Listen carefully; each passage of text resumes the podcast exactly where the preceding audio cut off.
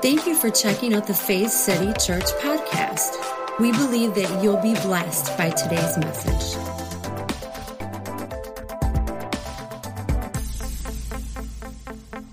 Four words. Say four. Number one, grace. Number two, grace. Number three, grace. And number four, could you guess what number four is? Grace. Four words, the word grace. So, four words, and here's three verses. I want to look at John chapter 1, the Gospel of John chapter 1. And we're going to look at verse 14. We'll look at three verses here, starting with 14.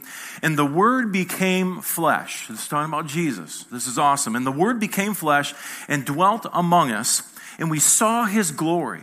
Glory as of the only begotten from the Father, full of grace and truth. Verse 16. For of his fullness, some translations say, from his abundance, we have all received, and grace upon grace. For the law was given through Moses, grace and truth were realized through Jesus Christ. Now, I want to talk about this idea of grace today. How many would say that grace is an amazing, amazing thing? And so we see four occasions of the word grace in three verses here. Now, something that's really interesting, I, I, didn't even realize this until I started studying this out. This word grace, that's translated the word in the English grace, is only translated four times in the gospel. Four times. And what's even more interesting is Matthew, Mark, and Luke don't even contain the word grace. From the original translation, there's no translation that shows grace. Now, the word favors in there, and we know that's part of it, but the actual word grace is not in Matthew, Mark, or Luke. In fact, it's only in John four times, and it's in this prologue to his memoir when he's talking about Jesus. Now, this is amazing to me. Think about this. Who is contained in the Gospels? Jesus. Jesus never even said the word grace. Think about this. But here's the thing Jesus was the very embodiment of grace. Think about everything he did. He came to show us the heart of the Father. And as he came through this earth, if someone was sick, he healed them whether it was physically. If someone emotionally needed a mind change and reset, he would give them a mind change and a reset. They would see things differently, wouldn't they? He was the embodiment of grace. I like what one pastor says. He said, Jesus was the grace of God in sandals. The grace of God in sandals. Just the perfect picture of grace, whether he was healing the leper, raising the dead, feeding the 5,000, always the embodiment of grace, gracious to everyone around him. He hung out with the people that everyone else would shun, and he showed them grace. Think about the parables. How many love reading the parables? I love reading them, but man, for the longest time, I'm like, this is a cool story, but what are you saying? You know, the parables were full of grace. The parables were a place where Jesus would take stories and he would show us the kingdom of God. He would show us the kingdom of heaven, which operates through grace and through love and through peace. This is what he would show. I love the parables, but the parables aren't just stories or lessons with the moral. I used to think that, oh, this is a great, what moral can I learn from this story? I believe that, that Jesus was, was putting together these brilliantly crafted stories that are designed to, to disorient us. Jesus, you're throwing me off balance here. This doesn't make sense. It wasn't about morals. It, it was about giving us this, this paradigm shift, this mind change, looking at things differently. And he always would show us glimpses of the kingdom which operates in and through grace. It's absolutely amazing. It makes me think of one of my favorite movies, The Matrix. How many have seen The Matrix? Man, someone told me that they might be doing a reboot of it or redoing it. I don't know if I like that or not because, come on, it's a classic. Morpheus, Neo. I mean, they can redo it, but who can replace Morpheus, right? Who can replace Neo? But there's one point in the film where Neo, Mr. Anderson, right, known in the Matrix, where, where Neo was sitting with Morpheus. He had just been shown this whole different parallel universe he never knew existed. And there's this famous scene where he's sitting across from Morpheus, and Morpheus says, he offers him two pills. He says, You take the blue pill, the story ends, you wake up in your bed and believe whatever you want to believe. But then he says this You take the red pill, you stay in Wonderland, and I'll show you how deep the rabbit hole goes. When I read a parable, here's what I picture I picture Jesus saying, Would you like to take the red pill? I'm showing you glimpses of the kingdom. But if you take the red pill, I will detach you from that kingdom of the world and I will show you how deep the kingdom of God goes. And it's this beautiful kingdom of love and grace. Imagine if we would grab a hold of this, if we would all decide, I'm taking the red pill, I will believe what Jesus says about the kingdom. And this is what he does in the parables. See, Jesus wants to disorient us from the matrix of assumptions of how the world is and must be. Because, you know, depending on where you grow up, how you grow up, we have these different values that are instilled in us, these different ways of thinking. And so sometimes they become so deep in us that even when Jesus presents the kingdom of God to us, the kingdom of heaven, how it, how it functions, you know, through these parables, he's trying to coax us into the parallel universe of the kingdom so we can see with the eyes of our spirit and go, wow, this is what life is all about. But it's really hard to see at times because we have such deep seated ideas, habits, thought processes. Romans 12, 2 says that we're transformed by the renewing of our mind. Jesus is always trying to change, shift our minds to see like he sees. And it's beautiful. Will we take that red pill? Probably one of my favorite parables is the parable of the prodigal son. How many are familiar with that? It's just a beautiful story. And, and again, the parables are just so full of curious grace. I mean, it's just, it's slathered, it's lathered, it's immersed in grace. It's so different. Like I said, it completely disorients us. It throws us off balance because it doesn't make sense with what we think we know and how things should go. How many would agree with that? But after the parable of the lost son or the prodigal son, there's a parable that I want to look at today called the parable of the crooked manager. Say, crooked manager. Why would Jesus talk about this? Look in Luke chapter 16. And I want to read through this story just to get a sense of, of where Jesus is going here. In Luke chapter 16, and we're going to start with verse 1. Then Jesus said to his disciples, A rich man had a business manager. The manager was accused of wasting the rich man's property. So the rich man called for his manager and said to him, What's this I hear about you? Let me examine your books. It's obvious that you can't manage my property any longer. The manager thought, What should I do? My master is taking my job away from me. I'm not strong enough to dig, and I'm too ashamed to beg. I know what I'll do so that people will welcome me into their homes when I've lost my job. So here's his plan. So the manager called for each one of his master's debtors. He said to the first, How much do you owe your master? The debtor replied, 800 gallons of olive oil. That's a lot of olive oil. He says, Take my master's ledger, quick, sit down and write 400. He cuts it in half. This is crazy. Then he asked another debtor, How much do you owe? The debtor replied, A thousand bushels of wheat. The manager told him, Take the ledger and write 800. Verse 8 The master praised the dishonest manager for being so clever. What? Now, do you feel a little disoriented? Why are you praising the dishonest or the crooked manager? Jesus, what are you trying to say? Now, let's kind of retell this. Let's look at this in a modern day fashion. Let's just imagine that uh, there's a landlord or an owner who has a lot of real estate. He has so much real estate that he can't really keep track of it himself. So he opens this real estate management or property management company. And he hires a guy as a manager to run the books and to look over stuff for him.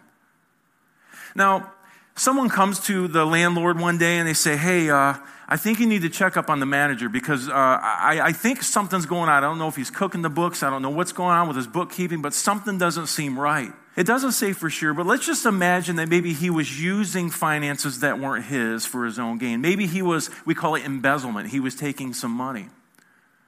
So the landlord calls him before him and he says, Hey, uh, what's this I hear? I need to see the books because things don't seem right and I don't know what's going on, but I want to see the books. What's interesting, he didn't jail him right away. He gave him a chance to bring the books and prove whether he was innocent or not. So here's the manager freaking out. I'm going to lose my job. I'm going to be homeless. How am I going to pay my bills? What do I do? And then he came up with this brilliant plan. It's, it's more brilliant than you even probably could imagine. He thought, with this plan, if I can ingratiate myself to the renters, then even if I lose my job, I'll still have a place to sleep. I'll have a roof over my head. So he calls one of the debtors in. He says, Hey, listen, um, you pay what, like $1,000 a month for rent, right? And he's like, Yeah, yeah, yeah, I pay $1,000. He goes, Well, the, the landlord and I were talking, and we thought, what if we were to cut that in half? Well, how about $500? What, what would you think about that? Well, his response was like, that is, yeah, that's great. Seriously? He's like, seriously, yeah, let's, let's do that. He calls another one and he says, you know, you owe a lot to the landlord right now. Um, you're kind of in debt to him. You owe him $2,000. But, you know, the landlord and I were talking, and we thought, wouldn't it be kind of cool if we just reduced that to $800 and then you're caught up on your rent and you could start fresh and clean? What do you think his response was? Thought, man, that would be that'd be awesome. Are you serious? So I don't owe the two grand. Like I only owe eight hundred now. Absolutely. We'll start out fresh and clean, eight hundred. That's what you pay a month. That's what we'll do. He's like, no way. This is so awesome. Now, this is one of those stories that doesn't quite make sense to me. Why would the manager do this? Why would he say that I've talked to the landlord? We want to reduce what you owe to us. Now, what happens next is the landlord gets word of what the manager's doing. And the landlord's like, okay, wait a minute. This guy has went to the people and he's reduced the rent and he's talked to them and said that we've talked this through. Hmm. See, what was happening is, is the manager was preaching the good news of the grace of the landlord. And the landlord had one of two ways he could go.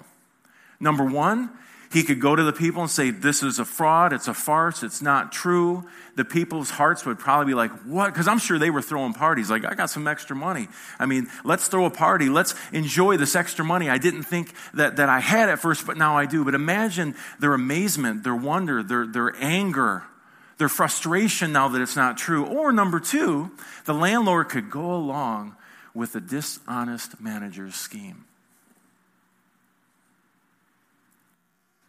He could be the gracious landlord, the landlord full of grace. He could actually believe the gospel or the good news that the manager was preaching about the grace of himself. What is Jesus saying to us here? Because it says the master praised the dishonest manager or the crooked manager for being so clever. I think there's a big point to this. God will be to us who we preach him to the other. Think about that. God will be to us who we preach him to be to the other. Who's the other? The down and outer. We call him the sinner, the lost person. What kind of gospel do we preach? What kind of good news do we preach to the other? Because God will be to us who we preach him to be to the other. So here's the question. Here, here's the real question What is God like? And I posted on Facebook this morning, and, and I said, you know, you could ask a thousand people and you get a thousand different answers. See, there's only one person, though, that I really need the answer from, and that's Jesus. See, I can take any point in Scripture and show you what God is like according to my perspective. I mean, I can, I can pull scriptures, I can cobble them together, and I can give you any God that is in my perspective. Is he the angry God who's looking for any reason to throw sinners into a fiery hell of torment? Is he an unhappy God who can barely stand the sight of humanity? Have you heard of this God before? I have. Or is he a loving God who desires relationship with all of humanity? A God who desires to be the father of all of his creation? See, we can go to the scriptures and again, we can show whatever God, according to our perspective, whatever God we see, we can show in the scriptures. Like I said earlier, God will be to us who we preach him to the other. Do we have a God created in our own image? What do we imagine him to be? If you're an angry person, most likely you preach an angry God. If you're an ashamed person, you'll preach a condemning God. If you're an anxious person, you'll preach a terrifying God. But think about this, and this is the truth gracious people preach a gracious God. Happy people preach a happy God. Loving people preach a loving God. Now, again, we ask the question what is God like? And any one of us can have a different answer in here, but I think there's one source we need to look to, and that's Jesus Christ. What was Jesus showing us here? You know, Jesus said something really interesting. He said, To love others as I have loved you. It's the very foundation of Christianity. Everything should stem and flow out of love. If not, we start holding crazy signs. We start pointing fingers at people. We start treating people differently. We start saying it's us and it's them, and it's not the way the kingdom should be. It's not. And we get, we get scared because this can disorient us. We go, well, well, I understand what you're saying, but if we're not careful, I hear this all the time, if we're not careful, if you preach the good news too good, people going to get crazy. Hmm. I think they're going to fall crazy in love. I'm speaking from experience. I grew up thinking that God was so many different things. He was angry. He was mad. He can stand me today, but he can't tomorrow depending on my performance, depending on my dedication. You know, all the things that we say go to church, read your Bible, pray, fast those are all great things to do. But if we're performing them for God, you'll just lose fuel. You, you, you'll just get burnt out. But if it's coming from the love of God, it changes everything. And from my own experience, I was telling a brother the other day, I, I hit him up on IM and said, Hey, man, we really want to have you come in and, and teach. How many remember Keith Hershey? Awesome brother. I've reconnected with him and he's going to be here next year. So we're looking at dates. But we were talking about it and, and it's, it's crazy how when we shift our focus to really the focus of Jesus, and we're going to look at that in just a minute, the focus of Jesus, Him presenting who the Father really is, all of a sudden you fall in love with Him over and over and over and over again. How many remember that song? I love that song. Man, we need to bring that one back because I'm experiencing that in my like real life here and now. Every day I get that feeling. I could only explain it like remember when you started dating that person maybe you're married to now and that feeling of like they'd call and you'd hear their voice and you and you know yeah you know bianca and, and, and you just knew they were coming over you were going out with them and it, it was that that burning feeling it wasn't heartburn right? It was that, oh my gosh, I, I love this person. Do you know that you can feel that way about God? Do you know that God feels that way about you? I mean, that will disorient you right there. Wait a minute.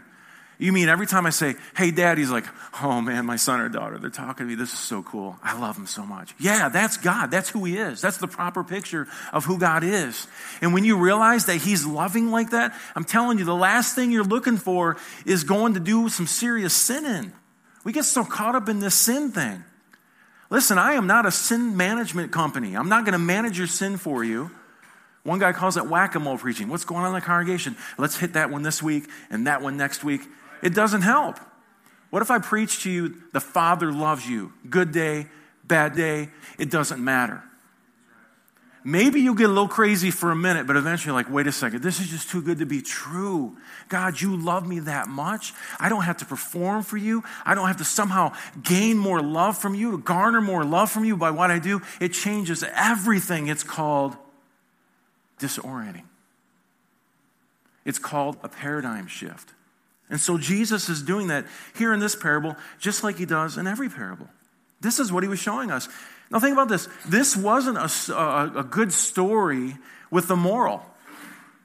If this was a good story with the moral, Jesus would be praising this man for his deceitful, scheming ways. Does that make sense? See, he never said that he was a good man, he never said that he had done the right thing. He said he was smart. Why was he smart? He was smart by preaching the good news of a gracious owner or landlord. And then he, in turn, received grace himself. See, I think that the manager had a good idea that the landlord was gracious. He knew what he was, he knew what he was doing. That's, that's why this was a brilliant plan.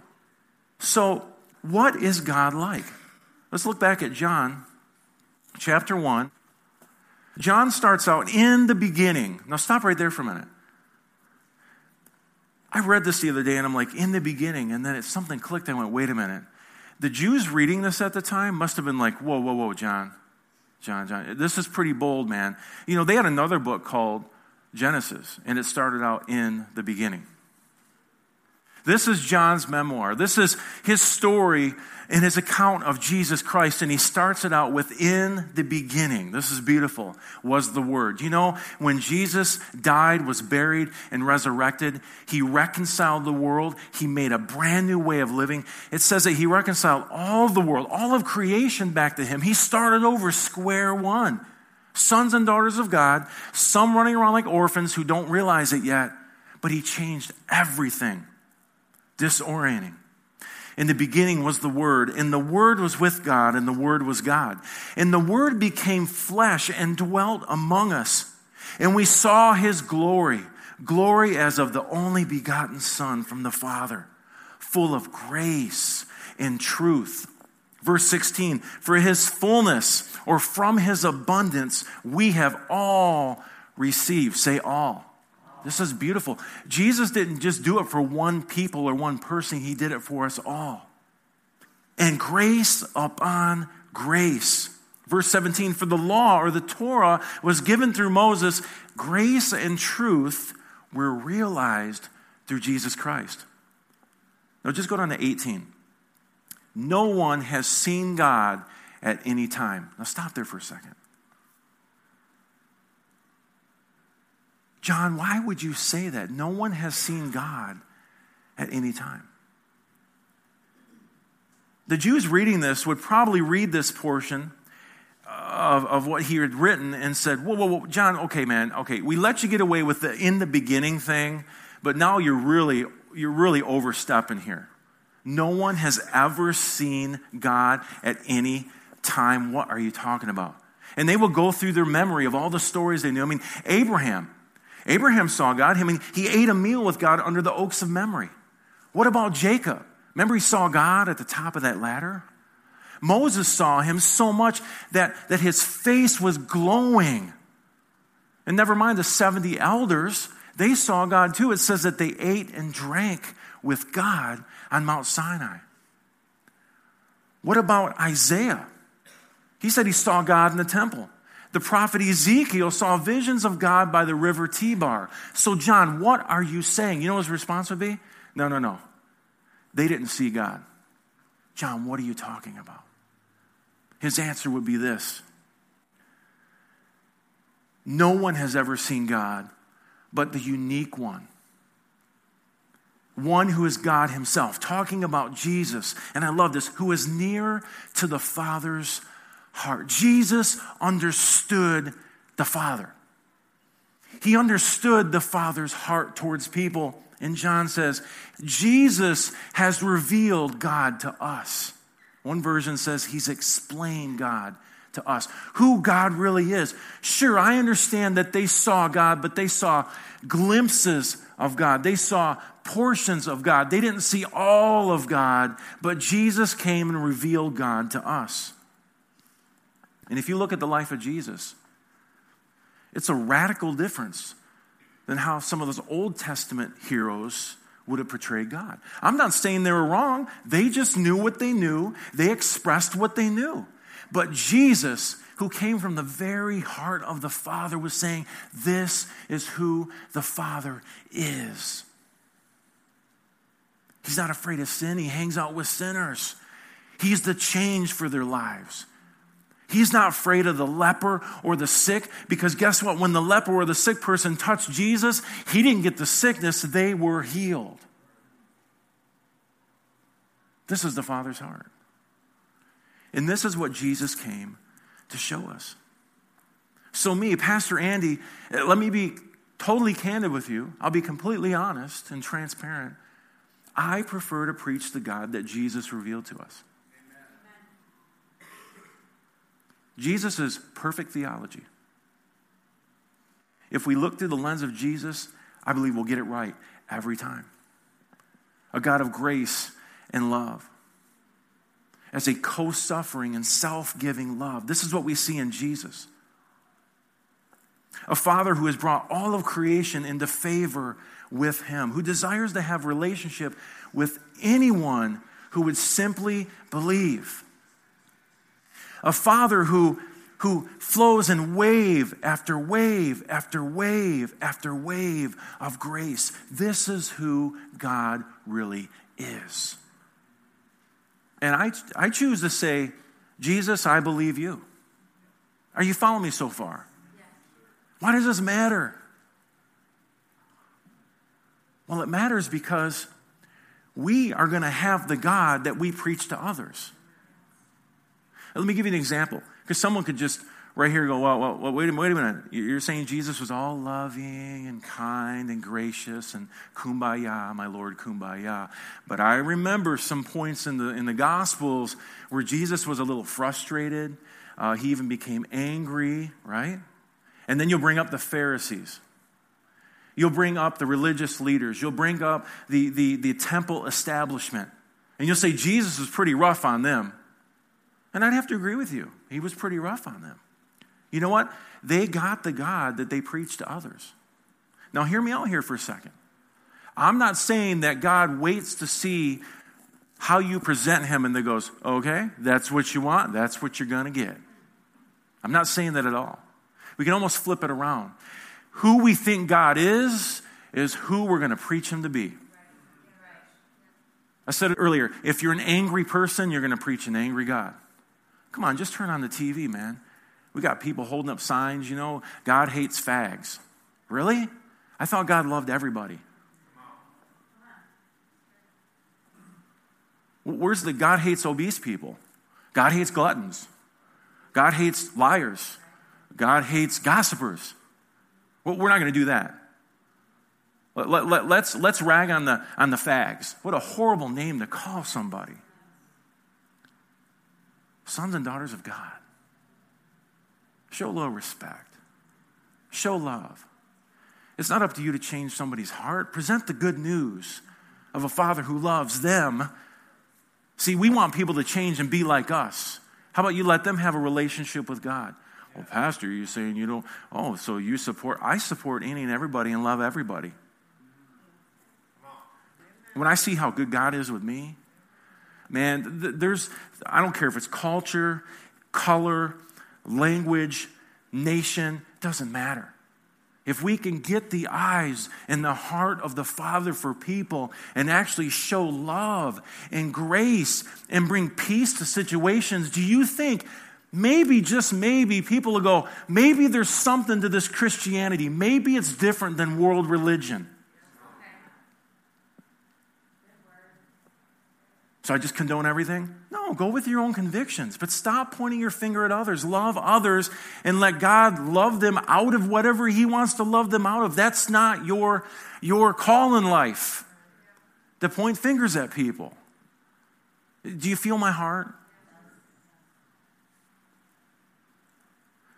See, preach the God that is harsh and unforgiving, and that's the God you're going to get. More clearly, that's who God is to you. So, who is God to you? What, what God do you present to people? What God do you preach to people? See, God will be to us who we preach Him to the other.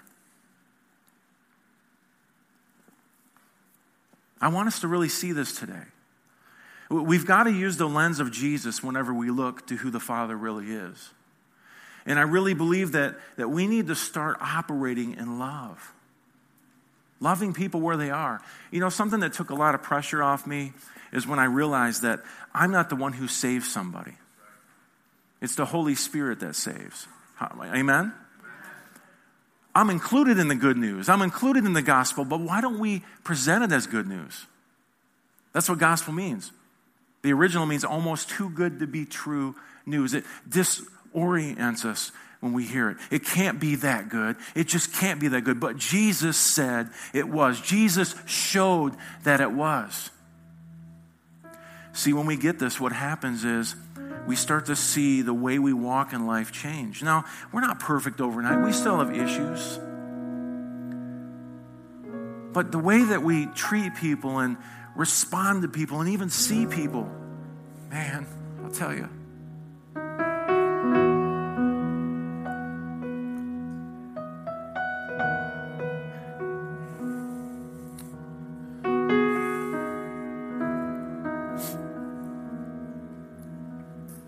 Does something to your heart.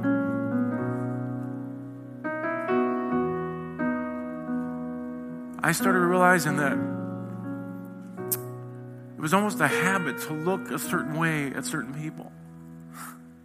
Being honest with you. You be out in public.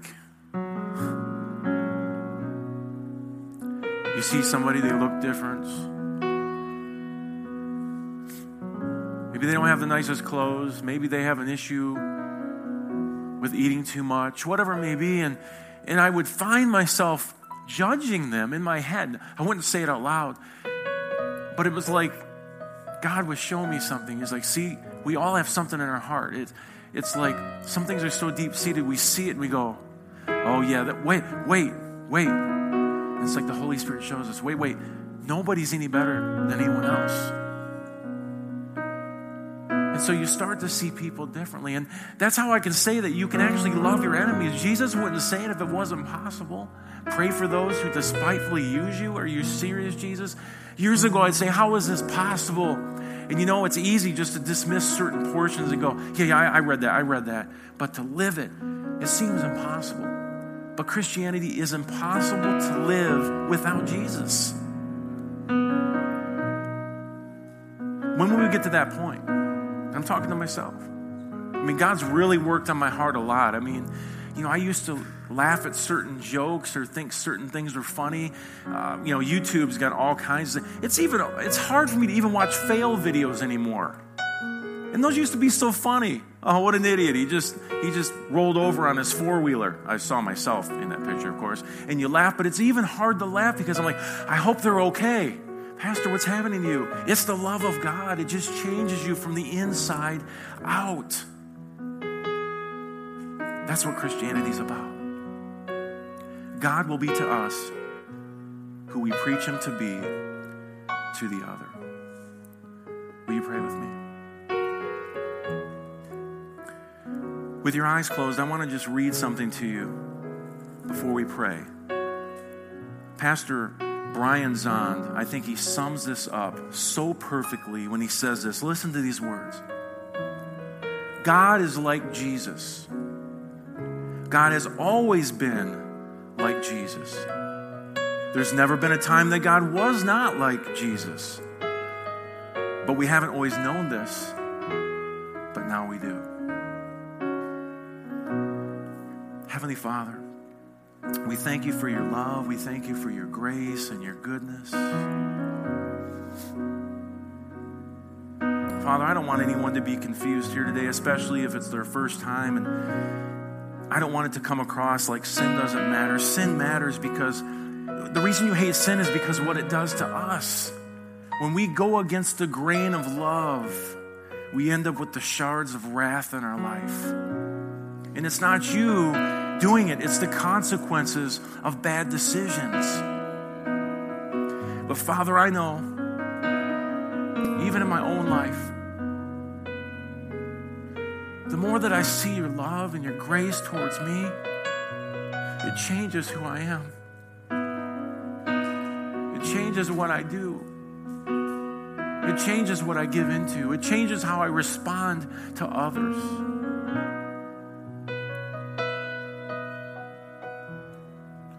I pray today that we would have that heart in us. A heart of unconditional love for others because that's your heart, Father. You're our daddy. We're just like you. We're lovers of people. If you're here today and you would say, you know, I'm, I'm hearing this, but I've never really made a decision, like, I've never really believed that Jesus came, lived a sinless life, was a sacrifice on the cross, and rose again. But I believe that this morning, that He did that for me so I could have new life. If, if that's you here this morning, just simply raise your hand if you want to say yes to Jesus. I believe when we raise our hand, it's just a, an outward expression of an inward happening, saying, Yes, Jesus. I see now that you've brought the whole world into favor with you. I'm your son, I'm your daughter, and I say, Yes, I will no longer live as an orphan in this life. If that's you, just quickly raise your hand. I see the hand. I thank you, Father, for that hand and for all those here today who've already made that decision to believe what you've already done. It's a finished work. And I thank you that if there's people here today who are still kind of kicking the tires on this, this idea of salvation, that they would come back. They would hear more of your goodness, your grace, and your love, and they'd say, Wow, this is different than I've ever heard before. I never knew that God was as good as this. We thank you, Father, in Jesus' name. And everyone said, For more information about Faith City Church, please go to faithcity.tv. As always, we pray that you would grow in the knowledge and grace of our Lord and Savior, Jesus Christ.